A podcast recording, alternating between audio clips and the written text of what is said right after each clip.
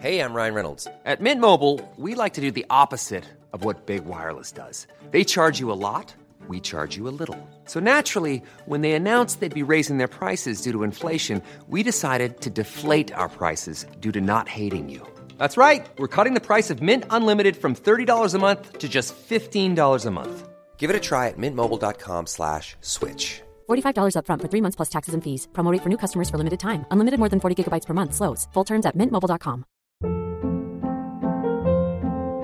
Hold up. What was that? Boring. No flavor. That was as bad as those leftovers you ate all week. Kiki Palmer here, and it's time to say hello to something fresh and guilt-free. Hello Fresh. Jazz up dinner with pecan-crusted chicken or garlic butter shrimp scampi. Now that's music to my mouth. Hello Fresh. Let's get this dinner party started. Discover all the delicious possibilities at hellofresh.com. La gente ha hablado y demanda que haya más temas tuyos.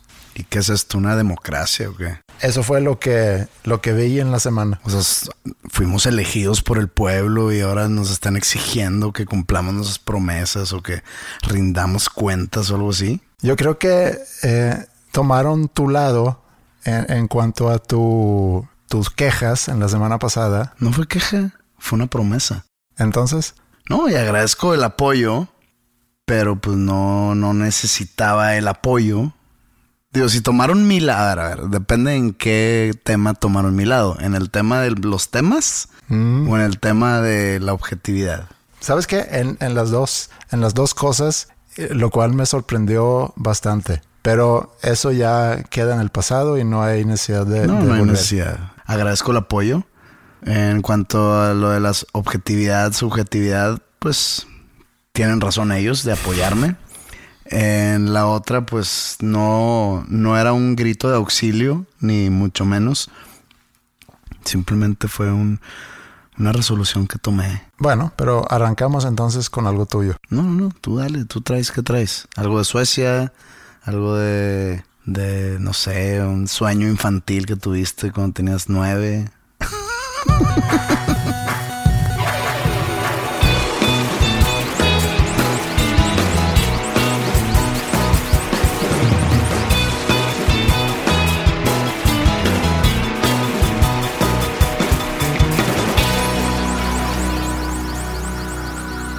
Aun y cuando habías prometido jamás proponer temas para este podcast, no te pudiste controlar y hoy me mandaste algo y le dije, sí, porque no lo platicamos al vernos? Ok, eso que te mandé no fue con ánimo de que sea tratado aquí. No, no confundas a nuestro público. Si quieres hablar de esto, es un tema que te compartí como amigo que eres mío para causar un tipo de conversación, a ver qué pensabas. No era para hablarlo aquí. Pero nunca lo platicamos en sí, entonces o lo platicamos No, aquí. porque me, me- me contestaste ahí una línea bien cortante y dije, ah, este está ocupado, no sé. Pero me mandaste una... ¿Qué era lo que me mandaste? Era una foto y un tweet. ¿Ok? me topé un tweet que pues sale la foto de una chava, eh, como que una atleta. Con rasgos masculinos. Pues es que eso te das cuenta después de leer el tweet. Ah, ok. Si quieres leemos el tweet. Sí. Dice, Cici Telfer es la número uno en el ranking de atletismo de la NCAA. Hace poco más de un año era Craig Telfer y competía como hombre. Hoy como mujer transgénero ha roto récords y ha ganado todas sus competencias. ¿Es esto justo para las mujeres biológicas tratando de competir? Me llamó la atención en sí el tweet, la foto, porque pues, si tú ves la foto de Cici Telfer, pues sí, tiene el pelo largo, tiene una bandita, una diadema, se puede decir, eh, pero pues es que sí tiene cara de vato. Y otra cosa que me llamó la atención, y ya lo habíamos semi rebotado en un episodio anterior, dice, ¿es justo para las mujeres biológicas? Ujú. Cici Telfer no es mujer. O sea, tenemos que hacer un subgénero dentro del género femenino. ya vamos a entrar a esto otra vez. No sé, pues, o sea, me llamó la atención eso también. Sí. Al parecer se pasó desapercibido por ti. ¿Qué se, eh, ¿Cómo se respondió a eso? Porque yo leí algo hace poco. No, eh, no, no, no, no me metí al debate. Ok. Nomás eso, le puse print screen Sí. y te lo mandé. Pero sí, y, y yo leía algo hace poco relacionado con la tenista Martina Na- Navratilova. No, no, no sé si te acuerdas de ella. sí, claro, una checoslovaca. Checoslovaca. Bueno, en estaba los- muy chico. Sí, en los 70s No, o bueno, principios de los tocó 80s. Finales de los 80s, ya, ya muy vieja ella. Sí, bueno, mejor del mundo en su momento. Y ha hecho mucho para, o sea, ha sido, ¿cómo se llama? Spokeswoman, ha sido vocero o vocera para todo el movimiento LGBT dentro de, de o LGBTQ adentro del deporte, sobre todo el tenis, ¿no? Como es. Pero, pero ella es lesbiana. Sí, Ah, eh, pero sí es mujer. sí, sí, sí. Sí, mujer lesbiana. Y ha hecho mucho dentro del deporte para, para que sea más incluyente en cuanto al tema de la homosexualidad. Bueno, como dije, es vocera para una organización que en este momento no me acuerdo cómo se llama, pero hace poco salió precisamente referente al tweet que, que leíste ahorita, diciendo sobre lo injusto que es cuando un hombre se cambia de, de- hombre a mujer y empieza a competir profesionalmente ya eh, como mujer contra otras mujeres por las obvias ventajas fisiológicas que tiene. Y lo que llamó la atención en, en este caso fue que fue muy, muy criticada por ¿Martina? haber... Martina fue muy criticada por haber salido a decir esto. Inclusive la, esa organización, que no me acuerdo el nombre, esa organización que representa, inclusive le, le dio le dio la espalda diciendo que no podemos tener a alguien haciendo haciendo ese tipo de declaraciones transfóbicas. No creo que sea una declaración transfóbica, simplemente es una realidad. Hace años, y cuando te digo hace años, hace 30 años, ¿Mm? me acuerdo que vi una película que me no que me llamó mucho la atención, pero me gustaba mucho verla, que se llama Ladybugs. No sé si la viste alguna vez. Me suena, pero no me acuerdo haberla visto. Estás familiarizado con un actor que ya murió, un cómico que se llamaba Rodney Dangerfield, Sí. Un gordito chistosón. Ujú. Bueno, él, él sale, ¿no? Él es coach de un equipo de fútbol de niñas. Ese equipo de fútbol era parte o en él jugaba la hija de su jefe en su trabajo. Entonces el jefe de trabajo lo pone de coach y le dice, si ganas el campeonato, te subo de puesto. Una, una historia totalmente tonta o como le podemos llamar, Simplona. simplona, Banal. eh, absurda. ¿Mm? Él llega a coachar a las niñas y se da cuenta que son malísimas. Entonces él recurre con el hijo de su novia, que es muy bueno para el fútbol, y lo que hace es lo viste de mujer, lo lleva a comprar eh, ropa de mujer, le compra una peluca y lo mete a jugar y el equipo queda campeón. Ajá. Y, y el último juego, la final, las niñas ya descubren que es hombre y como que dice, ah, huevo, vamos a ganar. Esto fue en los ochentas. Probablemente si esa película saliera ahorita, sería un pedote. Sí, De probablemente. que, ah, entonces las mujeres no podemos sin los hombres. Eso salió en los ochentas y pues fue una película popular en el en ese género de la comedia, pues digamos, para pasar el rato. Perdón, pero tiene algo de, de realidad. O sea, si, si el equipo de, de las rayadas profesional juega contra el equipo de rayados, no quiero decirlo, pero lo voy a decir, pues, el equipo de hombres ganaría 12-0. Sí, pero eso no hay una no hay una controversia en eso. Sí hay gente que lo toma como una no, controversia. No, no, no, no. Hablando, todo esto salió por lo que dijiste de Martina Navratilova, que, Sí. que él- le dieron la espalda porque dijo que pues no es justo. Claro, pero habla también mucho sobre nuestros tiempos. Y yo estoy seguro que quien hace o quien tuitea lo que tú leíste, por eso te pregunté si habías visto los comentarios, porque seguramente causó un, un- una tormenta en Twitter porque es ese tipo de aclaraciones, ese tipo de, de declaraciones Pero no hoy está en día. declarando nada. Hizo una pregunta. No, sí, claro. ¿Es justo para las mujeres Sí, biológicas esto? y, y podemos decir, o yo diría que no, no lo es. Eh, yo creo que eh, hay una injusticia tremenda porque, lo hemos mencionado aquí muchas veces, que biológicamente hay diferencias de fuerza que no sé si en el tratamiento de, de hacer esa transición de un género a otro o de un sexo a otro, que ahí corríjanme porque seguramente lo estoy diciendo mal, pero bueno, cuando un hombre se hace mujer, no sé qué tanta fuerza física pierda en ese proceso. No creo, ¿eh? Bueno, no sé. O sea, la estructura del cuerpo ahí está. El que tú te hayas podido pre- preparar profesionalmente como atleta en tu adolescencia y en tus 20 y que de repente decides cambiar y empezar a competir profesionalmente contra mujeres, porque hay varios ejemplos de eso, donde, donde ganan, fácilmente ganan. Ma- Martina Navratilova, en, en el momento que salió eso, que creo que fue hace una semana o dos a lo mucho, me metí a leer un poco y me acuerdo que ella tenía un coach de tenis que había hecho, de hecho, el, el- el cambio. De mujer a hombre. Sí, no, de hombre, a- de hombre a mujer.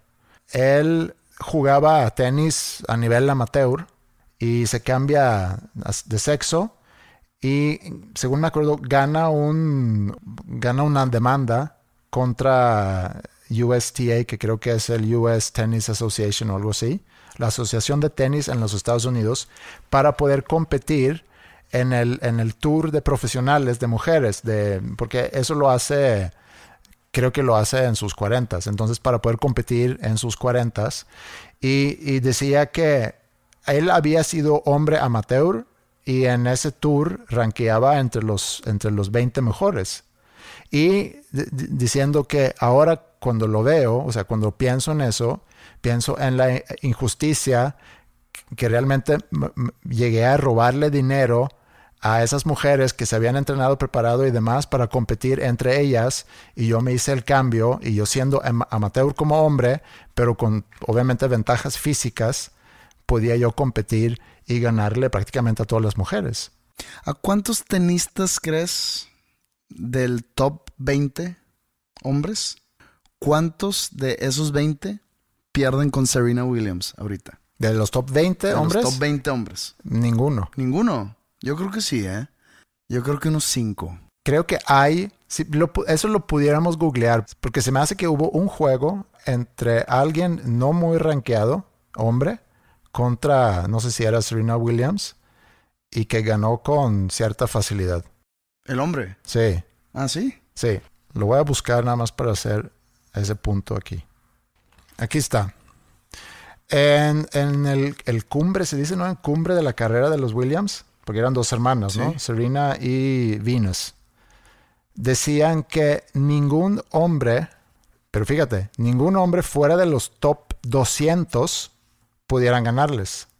Y eh, este, tomó ese reto un alemán que se llama Karsten Brasch. Ah, no, no, no sigas.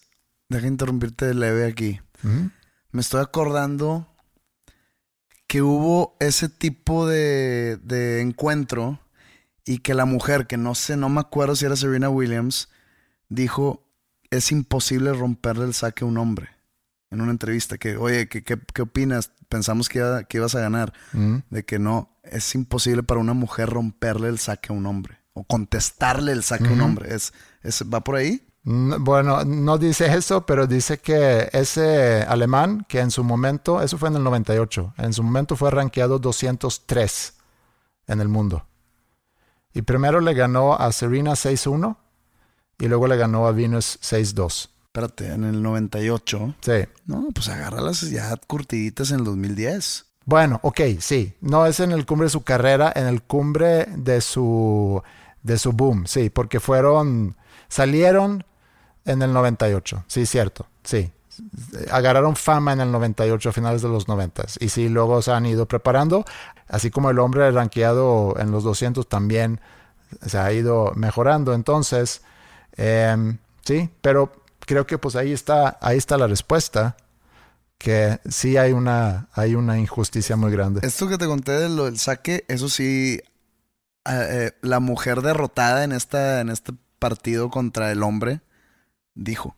O sea, eso lo dijo la mujer. Es imposible contestarle el saque a un hombre. Pues sí, para mí es, es injusto, pero también entiendo que con, con todos los cambios que estamos viviendo ahorita en el mundo, ¿dónde vas a pintar esas rayas? Tiene que haber ciertos reglamentos para cada disciplina donde o sea, se tiene que tomar una decisión en base a la lógica y en base a la realidad. Porque no es lo mismo que una, un- una mujer que se cambia a hombre empieza a competir contra hombres. No, pero por ejemplo, no estamos hablando del, del típico debate que, a ver, si un hombre se hizo mujer, entonces va al baño de mujeres o va al baño... No, no es esto. O sea, es, es algo ya que entra en una competencia donde se supone que tiene que haber un tipo de deportivismo, sportsmanship. Y donde además hay gente que vive de eso. Ajá. Entonces creo yo que es injusto y que debe haber unos lineamientos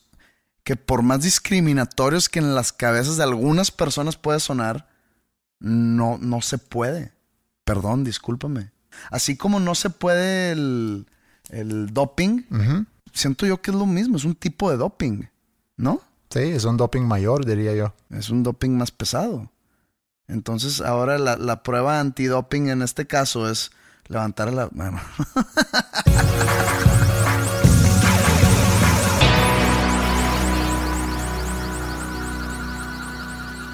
¿Tuviste los Óscares? Yo vi los Oscars. ¿Y qué te pareció? Me divirtieron. Fíjate que me la pasé mejor que viendo los Grammys. Los, los Grammys me hicieron muy tediosos y como que los Oscars se me pasó más rápido. De repente, ah, cabrón, ya se acabó. Pasó tres horas y media y, y, y pues ni cuenta me di. Estuvimos platicando sobre, bueno, semanas atrás, cuando hablamos sobre las nominaciones en un episodio, eh, mencionamos que no estaría mal platicar con Rafa Sarmiento sobre los Óscares, sobre las películas y enriquecernos un poco con su expertise en el tema para, pues, para cultivarnos un poco eh, los dos y la gente que nos escucha. Entonces, eh, pues vamos a, a llamarle, ¿no? Va, para, para ver qué es lo que él se lleva de, de esta premiación. jalo. Rafa Sarmiento, ¿cómo estás? ¿Cómo te va, querido Andreas? Muchas gracias. Aquí está Pepe conmigo. ¿Qué ha habido, Rafa? ¿Qué onda, Pepe? ¿Cómo estás? Excelente. Aquí eh, dándote la bienvenida. Gracias por tomar nuestro, nuestro llamado. Al contrario. Queríamos platicar contigo sobre los pasados Oscars que sucedieron el, el domingo anterior, ya que tú pues tienes el conocimiento, la experiencia y digamos lo que se necesita para tener una conversación profunda al respecto. Es mundialmente conocido como el vato de los Óscares. Irónicamente, ese apodo me lo gané en el rock, pero bueno. Sí, eh, así te conocí yo prácticamente. Mira, este es el vato de los Óscares, también conocido como Rafa Sarmiento, Exacto. hace ya casi 10 años, pero llevas como 50 años cubriendo los Óscares, ¿no? Ses- 62, 64 Copas Libertadores. Sí, empe- empezaste eh, con TV Azteca y luego los últimos no sé cuántos años eh, lo estás haciendo en TNT. Sí, este fue mi Oscar número 17, para ser exactos. Hice 8 con TV Azteca y después eh, TNT me, me fichó, literalmente. Eh, acepté gustosamente, encontré cosas muy nuevas para mí, eh, diferentes formas de trabajar. eh, lo voy a decir como es, es, es jugar en otra liga y, y llevo ya nueve años con, con TNT. Vamos a hablar de los Óscares. Tengo entendido que es un, eh, pues son casi 6 mil personas, ¿no? Que votan en, dentro de la academia y cada quien vota dentro de su gremio. ¿Es así? Em, sí y no. Mira, son, son, sí, el, número cercano son como 6.900 personas. Las 6.900 personas es gente eh, dedicada al cine en las diferentes eh, ramas, digamos. Hay sonidistas, hay gente que hace efectos visuales, hay niños que lloran de fondo, este, eh, hay eh, actores, hay directores, productores, vestuaristas, maquillistas y peinadores. O sea, cada, cada una de las 24 categorías o 23 categorías, sin contar película extranjera, obviamente, o, o película. Bueno, película van los productores, eh, están representados. Y medios de comunicación no están metidos ahí. Absolutamente no. Y esa es la diferencia entre un premio de industria y un premio de crítica.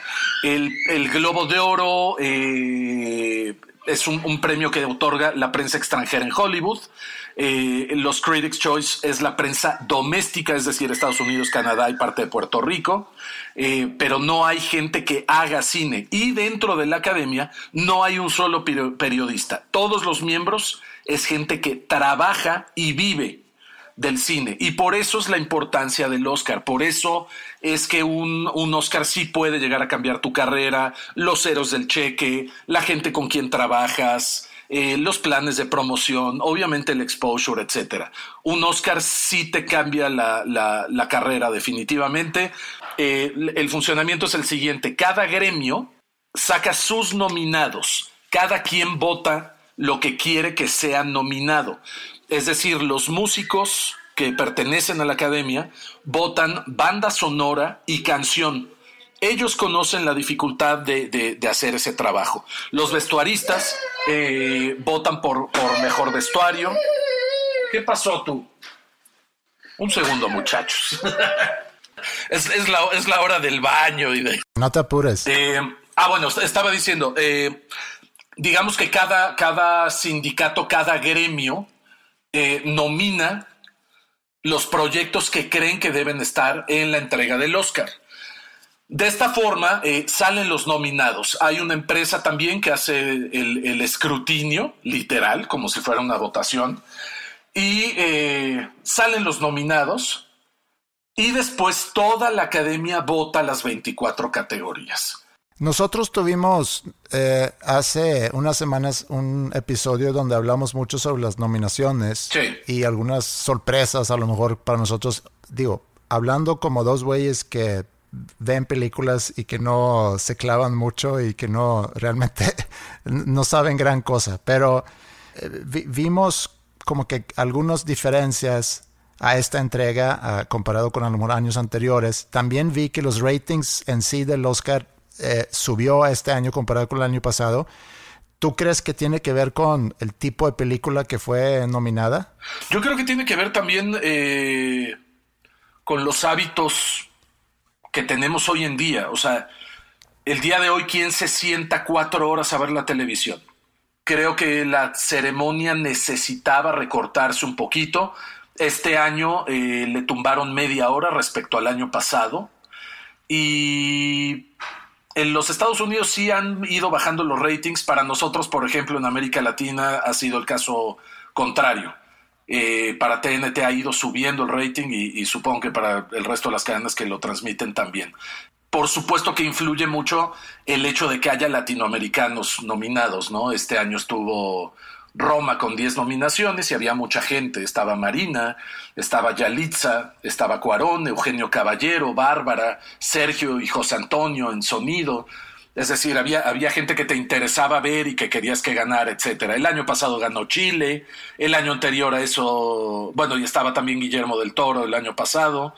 Todo esto que dices sobre que le dan mucha presencia a directores, actores eh, y demás equipo de producción de una película que son extranjeros, sobre todo latinos, y sumándole la presencia de Lady Gaga y de Queen, en sí la banda Queen, ¿no crees tú que sea adrede? O sea, que la nominación, para no hablar de Roma, porque luego me tachan de malinchista, eh, hablemos mejor de, por ejemplo, de la nominación a Lady Gaga. Sí.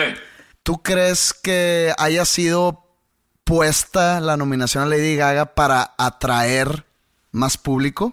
Y si te traduzco esa pregunta, por ejemplo, a Roma o en su momento cuando estaba, cuando había muchas personas chilenas eh, nominadas. Sí.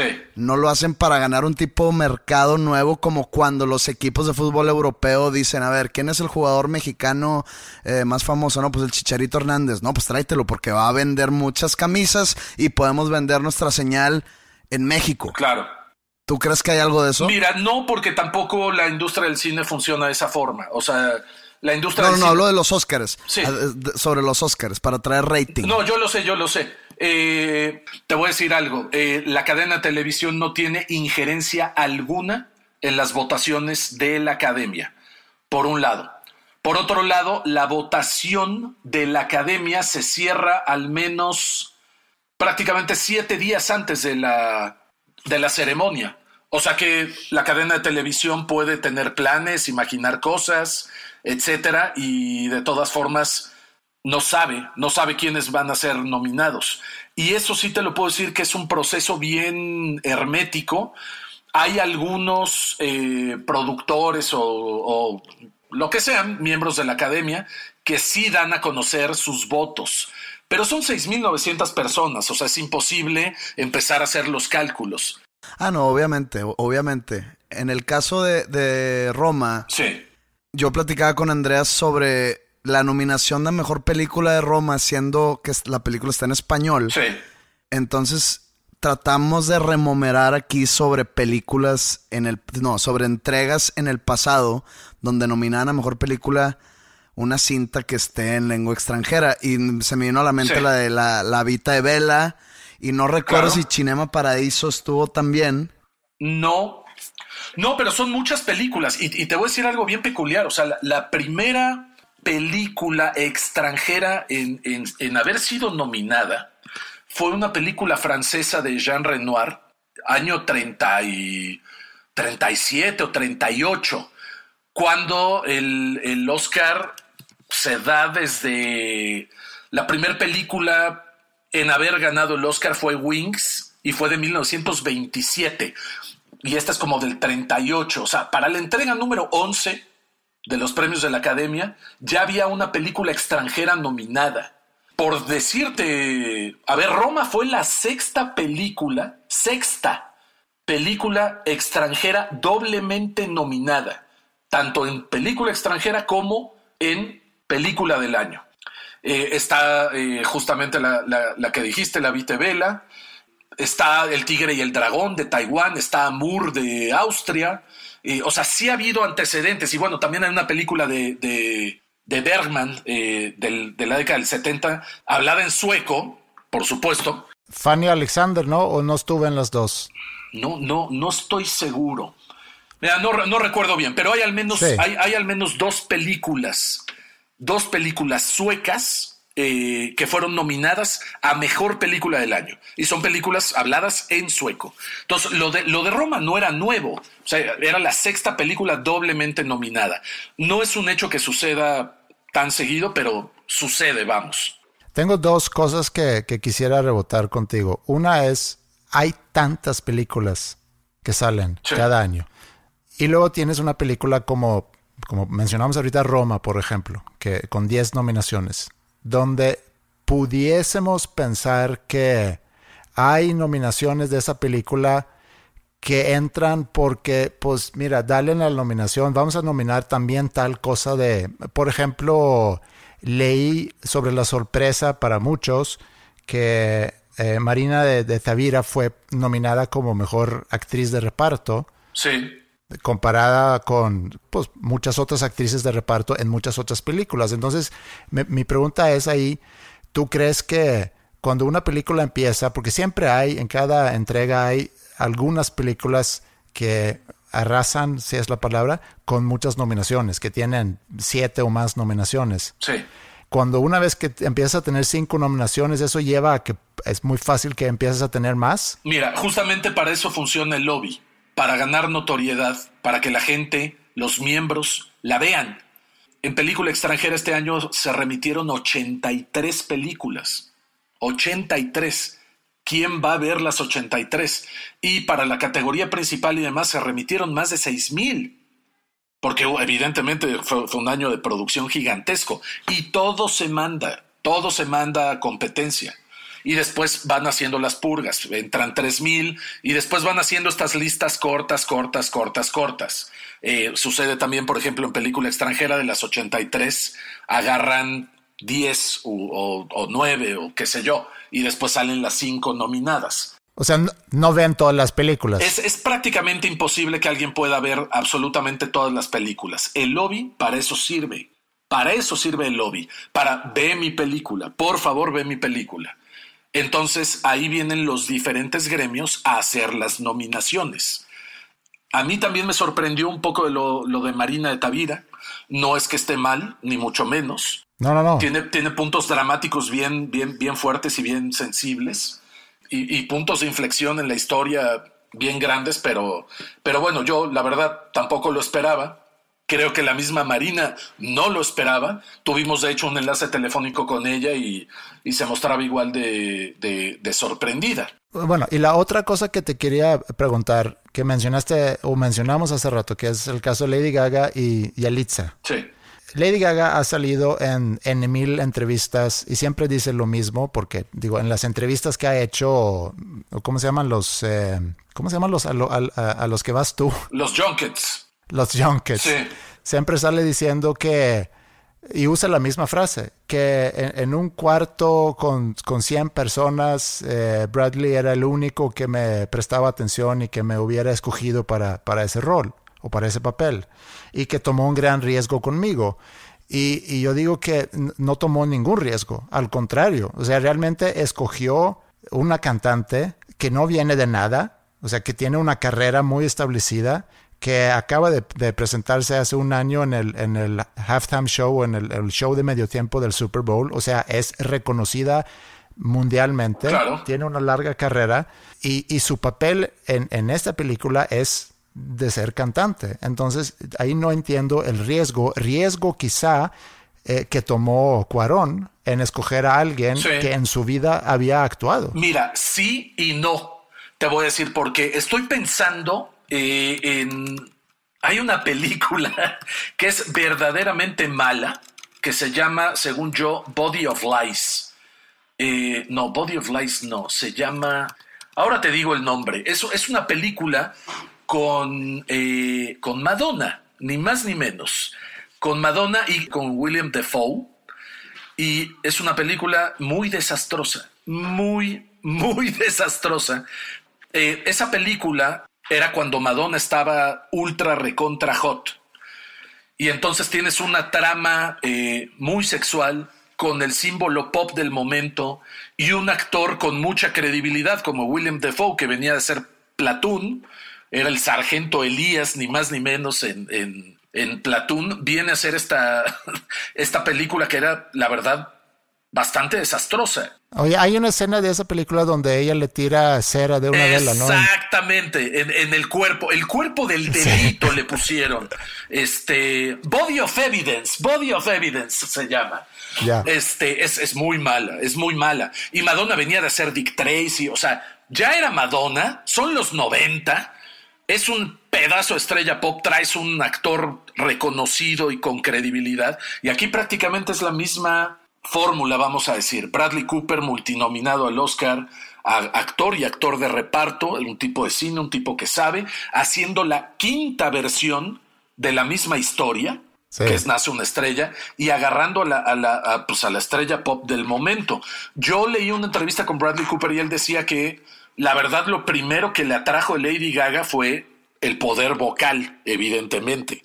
Fue a hablar con ella, le contó lo que quería hacer y le preguntó si tenía tiempo. Y ella le dijo, justo estoy en receso y se me antoja hacer esto. Si hubo cierto riesgo, a mí me parece que sí hubo cierto riesgo. Y la otra es pues el, tema de Yalitza y, mi cuestionamiento cuando platicamos sobre su nominación aquí, Pepe y yo. Y eso lo digo y lo repito aquí como lo dije en aquella ocasión, no es despreciando para nada en sí la actuación y, su papel, pero ¿en qué otra profesión puedes llegar a competir por el premio mayor de tu industria sin previa experiencia? Se me hace, eso está increíble. Sí, puede, puedes, sí, sí, sí. Lo, lo, lo, discutimos alguna vez por WhatsApp, de hecho, y este, yo creo que solamente en las artes en, cualquier tipo de expresión artística. Pero aún así, el, músico lleva tiempo dándole y preparándose. Bueno, sí, sí, sí, tiene horas de ensayo y tiene horas tocando y tocando en bares y, pasando por 20 bandas y 20 proyectos y te enseño mi demo y ya tengo un EP. Aquí llega, ah, llegamos a la conclusión que alguien que se le, o una profesión o una disciplina que se le puede equiparar eh, en este caso fue, pues, por ejemplo, un, corredor de, atletismo en las Olimpiadas o un lanzamiento de, bala o algo así, ¿no? Que, que, pues hay gente que por naturaleza corre rápido. Claro. O futbolistas, o sea. Sí, pero el futbolista lleva toda su vida jugando fútbol. Ese es mi punto. Yalitza jamás había eh, Sí, actuado. no había actuado. Es, es cierto, Sí. es cierto, puede ser. Y no es la primera, ¿eh? ni mucho menos. Hay mucha gente que no solo fue nominada, ganó el Oscar. Ganó el Oscar en su, en su primer papel, la primera vez que, que, que- que hicieron una, una película. Pero ahora, ahora si, si nos ponemos bien, bien estrictos, ni Yalitza ni Glenn Close necesitaban ese Oscar. Glenn Close, pues es Glenn Close. Exacto. Y Yalitza, eh, pues no es actriz, bueno, no era actriz antes de Roma. Está apenas empezando Sí. una carrera, si es que, si es que va a empezar carrera ya en forma. De acuerdo. Entonces está empezando una carrera que, pues digo, o puede llegar lejos o se puede quedar aquí, nunca, no, no, no tenemos forma de saber. Entonces puede decir que ese Oscar no le, no le serviría a ninguna de las dos. Yo creo que, mira, ¿qué, qué sucedió? Ganó Olivia Colman al final del día. Y, y me parece que se hizo justicia. Creo que de esa quinteta, Olivia Colman estaba Sí, por encima. fantástica, fantástica, es- psicótica y contradictoria y qué sé yo. Eh, Glenn Close estaba muerta de risa y salió después festejando y se le vio en las fiestas feliz. O sea, a Glenn Close no se le movió un pelo. Y yo creo que Yalitza, eh, la mera, va a sonar bien trillado, pero la mera nominación y este reconocimiento también ya era un apapacho inmenso a una labor muy buena que hizo. Claro. No, pero lo, lo que dijiste al principio, que, que un Oscar sí se refleja en, Por supuesto. en, tu, en tu cantidad de trabajo, Claro. en los ceros, en el cheque, etcétera. Sí. Eh, a, esa, a, a esa necesidad yo, yo me estoy refiriendo. Sí, pero ya también la misma nominación te lo da, porque checa los trailers de las películas. Te las venden también como Academy Award nominee. O sea, ya te están vendiendo como, ah, este güey es, es- de la lista corta. El hecho de que Yalitza haya sido nominada la puso en el mapa. La puso en el mapa de muchos productores en América Latina, también en los Estados Unidos, que dirán, me gustaría trabajar con ella o no me gustaría trabajar con ella, qué sé yo. Este, están haciendo público tu, tu trabajo, estás teniendo un nivel de exposición que ninguna otra cosa te va a dar. Oye, el año pasado tuviste, si no mal recuerdo, como un 95% o algo así de tus predicciones. Sí, ¿Cómo te fue este año? eh, fatal. fatal. ok. Le atiné a película extranjera, a director, a actor de reparto. Y, y, mira, me la jugué un poco safe porque dije, eh, no está muy claro, pero creo que actor va a estar o es Rami Malek o es Christian Bale. No, no hay, no hay más. ¿Y Vigo Mortensen? No, no, no. Yo pensé que iba a ganar él. No, yo, yo descarté a Vigo. Y también de las mujeres dije, o va a ser Glenn Close o va a ser Olivia Colman. No hay de otra. Y le atiné a, a Regina King en, en actriz de reparto. Entonces, de las, de las principales. Ah, y dije, el, me parece que el Oscar va a estar entre Roma y The Favorite. Porque eso es lo que tenía que haber sucedido, pero pues no sucedió. Fíjate que, que a mí la que más me gustó, y de hecho es de las mejores películas que vi en el año, fue la de Green Book. Sí, yo también. O sea, se me hizo algo extraordinario la película y fue mucho gracias a Vigo Mortensen. Claro. Como que no quería que se acabara la película para seguir escuchando los diálogos del güey.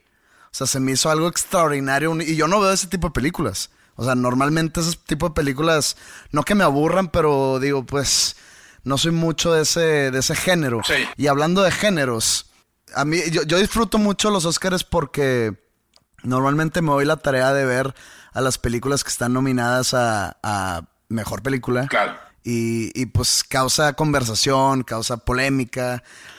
Pero yo tengo un, un rencor hacia los Oscars porque normalmente ignoran mi género favorito que es el, el horror. Claro. Este, pero como que por automático. Porque yo en verano vi una película que se llama Hereditary. Sí, de A24. Buenísima.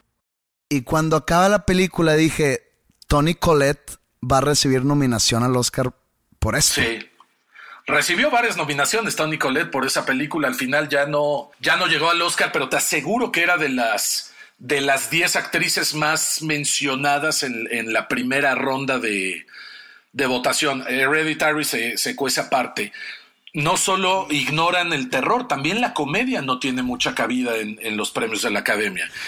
Bueno, la comedia, la comedia así más, digamos, más banal, como la de Adam Sandler o así, sí, pero ha habido películas de comedia, digamos. Sí, comedia, com- comedia negra, co- comedia un poco más inteligente o más profunda o Pues, por ejemplo, Birdman se puede decir que es un tipo de comedia. hasta la misma Eh, Green en- Book tiene sus, sus momentillos. Sí, sí, sí, exacto. Y entonces lo, lo- lo que te, lo que te digo es, ¿crees que Tony Collette fue ignorada porque actuó en una película de terror? O porque en verdad, y yo lo, lo hablaba con Andreas en, en ese episodio que hablamos de los Oscars, dije, nunca me, nunca me había imaginado, y hablando de Yalitza otra vez, yo sé que hay actuaciones más situacionales, como por ejemplo esta de Yalitza que pues digo, oye, tuvo cuatro líneas en toda la película. Y, dije, y le dieron la nominación y dije, ¿cómo dejaron fuera a Tony Collette? Y no por ser Yalitza, sino porque nunca imaginé que algo así sucedería. ¿Tú qué piensas sobre esa eh, ignorada que tiene el género del, del horror en los Óscares? Porque lo que yo recuerdo, Six Sense es lo único que ha tenido. Puede ser. Ahora, también creo que el cine de horror cayó en un bache gacho creativamente en la década del 90 posiblemente. Con los slashers. Exactamente, exactamente. En en la década, finales de los 70 y 80 tiene una época brillante, hay, hay cosas bien interesantes y, y hay realizadores muy, muy, muy clásicos. Y a ver, el mismo este, Kubrick hacía terror y, y Carpenter y qué sé yo. Eh, eh, después entramos en una, en una época creativamente un poco débil y a partir de ahí sí, sí han sido ignorados. Ahora, eh, lo, lo de Tony Cole, mira, siempre va a haber, siempre va a haber eh, injusticia, siempre va a haber ignorados, siempre va a haber gente que se quede fuera. Eh, el, el caso de Ethan Hawke también por, por First Reform de este año Ah, muy buena. fue también un, un- un poco incomprensible. Para mí es 20 veces mejor Ethan Hawke que Rami Malek. 20 veces. Entonces, este tipo de cosas van a suceder. Ahora, también lo de Yalitza sí tiene pocas líneas, pero también el, el personaje tiene una línea emocional bien complicada y pasa un poco por todos los estados de ánimo. A Yalitza. a- yo quiero empezar por decir eh, algo. Yo pude ver Roma en el Festival de Cine de Toronto. Eh, les estoy hablando del mes de septiembre, principios de septiembre del año pasado. ¿Cuándo salió? Eh, salió en diciembre. Entonces, eh, cuando, sali- cuando vimos la película en el Festival de Toronto, sabíamos tres cosas. Que era de Alfonso Cuarón, que era en blanco y negro y que, y que venía de Venecia de ganar el, el León Dorado. Y, y digo, ya ganar en Venecia, pues, pues ya te habla también de una película con una calidad inmensa. Entonces, cuando vemos la película, no sabíamos nada de ella. Creo que también Roma fue manoseada, ensalivada. La echamos a perder todos con nuestras propias experiencias, etc. cuando yo vi la película, yo lloré al menos dos veces eh, durante la trama. Me, me afectó en diferentes partes de mi historia, de mi vida, de mi apreciación, qué sé yo. Y aquí apelo a lo que dice Cuarón. El 50% lo pone el realizador con su creatividad y su propuesta, y el 50% lo vive el receptor bajo su propia experiencia de la película. No la va a vivir igual Andreas que como la voy a vivir yo, como la vives tú, Pepe, o como la vive el, el vecino. Cada quien tiene ahí su, su propia experiencia de la película. Pero sí vi una Yalitza que tiene un momento muy cachondo con, con, con su pareja, que tiene un momento casi infantil y picaresco, tiene un momento de mucha inocencia, después tiene un momento de descubrimiento para pasar al miedo y a la decepción, después al, a la soledad y al, y al terror completo cuando está dando a luz y está pues prácticamente sola, y después al arrepentimiento, y ahí se quiebra el personaje cuando, cuando, cuando habla con Marina y le dice es que a estas alturas ya todo el mundo la vio, ¿no? Entonces, En este podcast nos vale madre. Aquí hay, es- eh, ni avisamos ah, cuando ni hay spoilers. avisamos, bueno, ok. Este, cuando le dice "No, yo no quería ni que naciera. Esa escena es durísima. Sí. Anímicamente eh, eh, eh, eh, y a nivel expresión y a nivel histriónico es, es, es brillante. Y después entra ella también en un periodo como de redención. Entonces, fíjate todo el camino anímico que tiene un solo personaje, que empieza en la mera inocencia casi infantil y termina hecho un adulto roto en redención, arrepentido por una serie de decisiones que hizo. Para mí era profundísimo, para mí era durísimo, me emocionó, me hizo llorar. Y para mí, por eso está nominada. Y por eso Glenn Close no se va a enojar. Porque Glenn Close seguramente la vio. Ella también es actriz.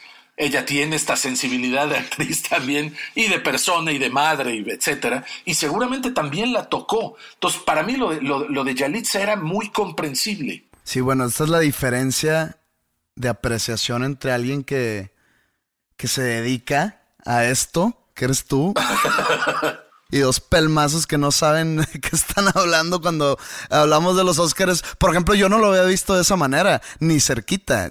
ahí, te va y, te voy a confesar. Eh, digo, ahorita que tú me platicas esto, yo ya tengo otra perspectiva totalmente de la película. Pero cuando la vi y, la, y se acabó, dije a la madre, güey. O sea, siento que me robaron dos horas de, mi vida. I want my money back. pues no, porque luego también me eché una serie en Netflix que ya, que, ya desquita los 100 pesos mensuales, pero a lo que, a lo que voy es que, que, que en verdad se acabó y la hablé a Andrea, dije, güey, ni idea Roma. Y me dice, ya la vi, me encantó. Le dije, bueno, a, mí me aburrió. Sí.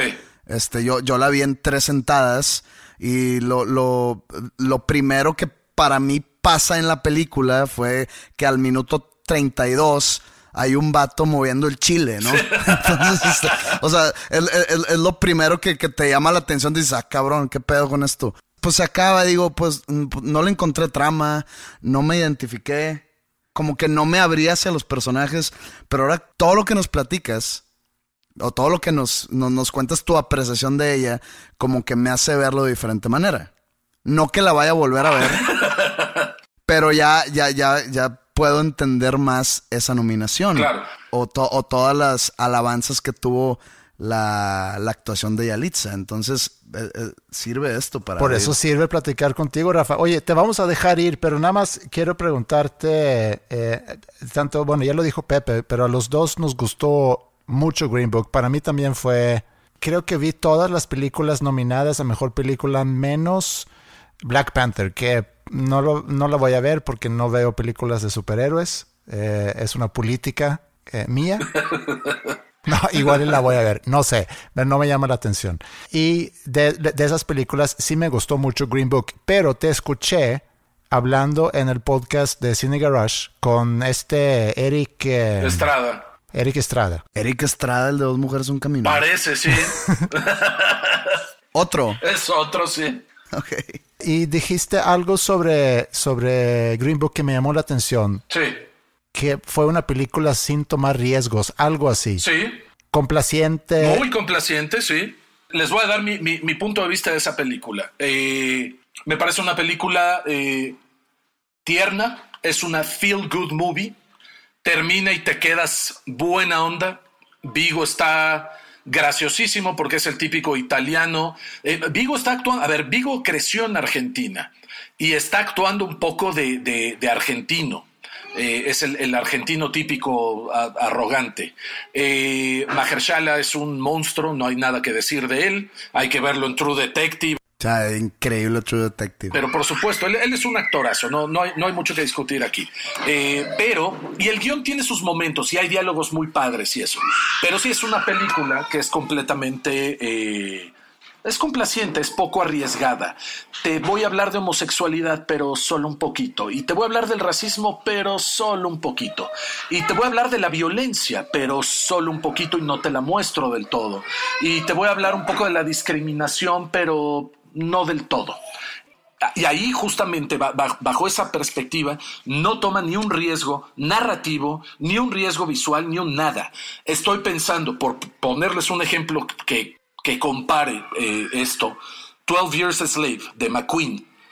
Había unas escenas de violencia con Lupita Nyong'o y Michael Fassbender que verdaderamente te dejaban la sangre helada, helada. Visualmente eran desagradables, eran eran un riesgo. Estás hablando de los peores abusos y peores prejuicios de la historia de Estados Unidos. Aquí no había miel sobre hojuelas. Aquí no existía. Aquí sucedió y sucedió así. Era una, es una apuesta creativa, o sea, no te estoy diciendo, tenemos que ver cómo lo madre, no, no, no, no, no, no es eso, pero son las apuestas que van haciendo. Ahora, eh, esta es una relación que empieza motivada simplemente por, por el dinero. El personaje de Vigo jamás hubiera tomado el trabajo con este señor, al cual despreciaba, te lo hacen ver eh, en las primeras escenas de la película, si no hubiera sido por el dinero y de pronto se van descubriendo. Es por eso el berrinche de Spike Lee, por eso las críticas, etcétera, eh, de después. Me pareció una película poco trascendente narrativamente, me hizo sentir bien, me la pasé muy bien, pero salí, también la vi en el Festival de Cine de Toronto, salí de la sala y dije, ah, está buena, me la pasé bien. Honestamente, nunca pensé que fuera a llegar a estas instancias. O sea, fue una, fue una decepción para ti. Para mí sí fue una decepción, me parece que la ganadora era Netflix, pero... Eh, Netflix, perdón, fíjate cómo me estoy proyectando. Para mí la ganadora era The Favorite o Roma. Si no era Roma, era Vice. Si no era Vice, era Black Landsman. Y si no era Black Landsman, entonces en quinto lugar yo te ponía a Green Book. Pero The Favorite me parece una película mucho más osada en todo sentido. Es una película hecha con luz natural, con tres actrices. Eh, llevando el, soporte. Esa es otra. Nunca han ganado películas eh, donde los personajes principales o historias principales son alrededor de la mujer. Y Roma se trata de mujeres y The Favorite se trata de mujeres. Entonces, es cierto, la academia es un poco más abierta, eh, es un poco más diversa, sumaron más mujeres, sumaron realizadores y otros cineastas extranjeros y de otras razas, credos, etcétera, para hacerlo más diverso, pero siguen siendo 90% blancos, 77% hombres y optaron por la película políticamente correcta. The Favorite era un triángulo lésbico de poder y Roma era una película en blanco y eh, blanco y negro mexicana hablada en español y mixteco que producía Netflix. O sea, tenía todo en contra para estas formas tradicionales. La academia ha intentado modernizarse, pero todavía hay gente muy mayor. Los cambios se van a dar paulatinamente, creo que sí se están abriendo puertas y vaya, o sea, en los últimos seis años cinco mexicanos han ganado y, hay que pensar simplemente en la década del 70 ganó un solo director extranjero, Milos Forman. En esta década, digamos de 2010 para acá, ha ganado un americano, nada más hay un taiwanés, hay un británico, hay un francés y hay eh, cinco veces mexicanos y una vez un americano que es Demian Chazelle. En los noventas, Gary Lineker acuñó esa frase sobre el fútbol, decía que es un juego de 11 contra 11 y una pelota. Eh, se juega 90 minutos y al final siempre ganan los alemanes. Ahorita se puede decir entonces que los Óscares eh, es una competencia de mil películas y cuando termina siempre gana un mexicano. Exactamente, algo así. Y bueno, te, voy a decir una cosa, le ganamos a los alemanes en película extranjera este año. Además, pues Rafa, muchas gracias por tomarte el tiempo, muchas gracias por iluminarnos con, con tu conocimiento sobre películas, sobre los Óscares yo creo que tanto para nosotros como para, para, la gente que nos está escuchando, pues nos ayuda a, ver no nada más la premiación con ojos diferentes, sino también las películas, ahorita con el ejemplo que diste de la actuación de Yalitza, que, que nos ayuda a, cultivarnos un poco en cómo ver una película y cómo apreciar el trabajo que se realiza en, en, una producción, por ejemplo, como Roma. Pues para mí un placer platicar con ustedes de esta cosa que me apasiona tanto y y pues nada, ya, ya, ya hablaremos después de, de otras películas. Perfecto, Rafa. Muchísimas gracias. Te mandamos un abrazo. Un abrazo para los dos.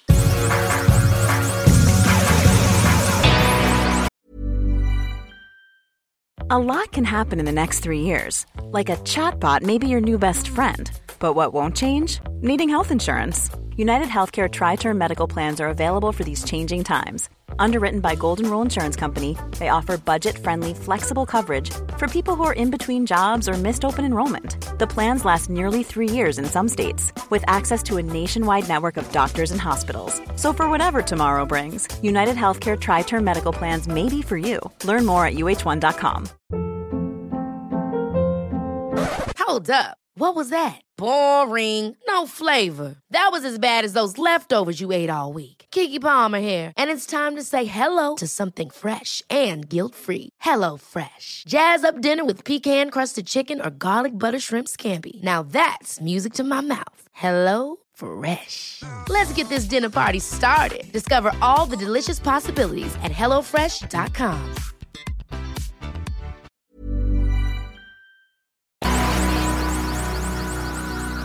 ¿Qué horas son ahora? 804. 8.04 de la noche. Es jueves. Es jueves. Para los que nos están escuchando el viernes, Si es que se escucha el viernes. esto es ayer. ¿Por culpa de quién? eh, Culpa tuya, porque tú no podías el lunes y yo no podía ningún otro día. ok, bueno, culpa de los dos entonces. No, yo tampoco podía el lunes, pero podía hacer tiempo. Estoy en el estudio y estaba, creo que estaba sucediendo algo en el estudio donde yo podía no estar y tú no podías. Sí, yo no y ya los demás días yo ya me ocupé. Salvamos la semana porque no iba a haber episodio. Y también quiero pensar que después del episodio de la semana pasada, porque hubo mucha reacción a- al, al episodio de la semana pasada, si no hubiera salido episodio o sea, esta semana, No hubiera habido pedo. eh, pues puede haber gente pensando que Que seguíamos peleados, que, lo cual nunca estuvimos. Y qué bueno que sí hubo esa semana, porque es casi seguro que la siguiente no haya episodio. Porque, bueno, eh, eso sería mi culpa. Si tienen algún tipo de reclamo, reproche, háganoslo saber, pero antes de que lo hagan, la culpa es mía. Ok. Entonces, pues espero hayan disfrutado la plática sobre los Oscars y sobre el cine, que la verdad se me hizo increíble la- el conocimiento de Rafa Sí. Sarmiento en el tema. Sabe quién ganó la- el Oscar en el 38. Yo no sé quién ganó el Oscar hace dos años. Este, y pues digo, por algo lleva 17 Oscars él siendo el presentador. Y el- Sí. Por algo es el vato de los por Oscars. algo es el vato de los Oscars. Sí. Increíble su conocimiento y su, su forma de apreciar el cine. Sí. Cosa que es- creo que tú y yo estamos muy distantes Estamos muy lejos de llegar a, a ese nivel de entendimiento de una película. de entendimiento, de apreciación del cine como arte, pues. Sí. Y la verdad me, me gustó mucho la plática. Sí, sigan a, a- a Rafa. eh, en, eh, está en varios proyectos. Bus, googleanlo y ahí va a salir sus cuentas de Twitter y de, y de Instagram.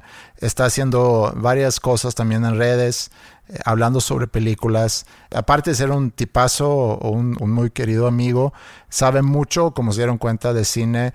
Y entonces sí, es, es muy, muy divertido. No hablamos de fútbol, pudiéramos haber hablado mucho de fútbol. Él es hincha de los de Betis.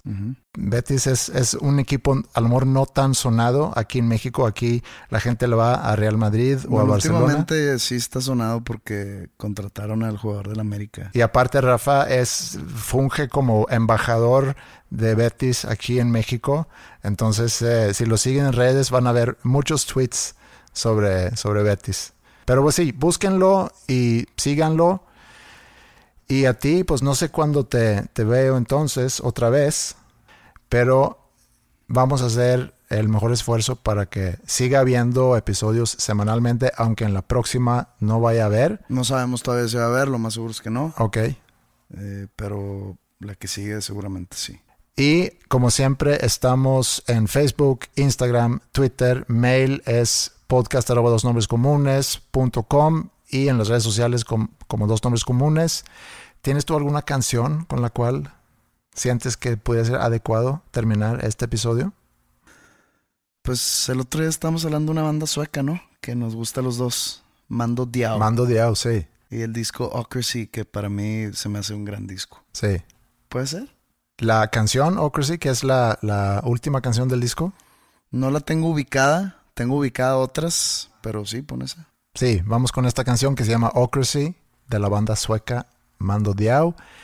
Cuídense mucho. Muchas gracias por estar aquí con nosotros semanalmente y nos escuchamos no sé cuándo, pero pronto. Que tengan una buena vida. I feel dizzy, all laid back, and I'm too blind to see what's going on outside my lonely window. I'm turning on the TV screen, watching news for a while, then I fall back to sleep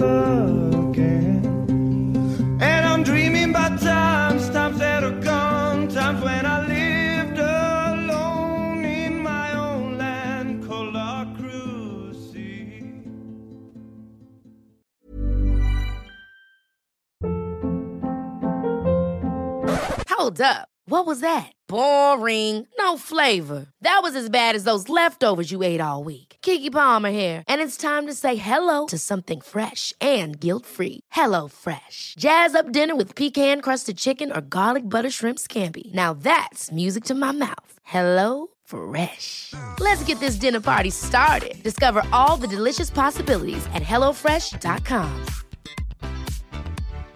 If you're looking for plump lips that last, you need to know about Juvederm lip fillers. With Juvederm Volbella XC and Juvederm Ultra XC, your lip look, whether it's subtle or bold, can last up to one full year with optimal treatment and no additional maintenance. Find a licensed specialist and see if it's right for you at juvederm.com today. That's J U V E D E R M.com. Add fullness to lips in adults over 21 with Juvederm Volbella XC or Juvederm Ultra XC. Do not use if you have severe allergies or a history of severe allergic reactions, or if you're allergic to lidocaine or the proteins used in Juvederm. Tell your doctor if you have a history of scarring or taking medicines that decrease the body's immune response or that can prolong bleeding. Common side effects include injection site redness, swelling, pain, tenderness, firmness, lumps, bumps, bruising, discoloration, or itching. As with all fillers, there's a rare risk of unintentional injection into a blood vessel, which can cause vision abnormalities, blindness, stroke, temporary scabs, or scarring. For full important safety information, visit juvederm.com.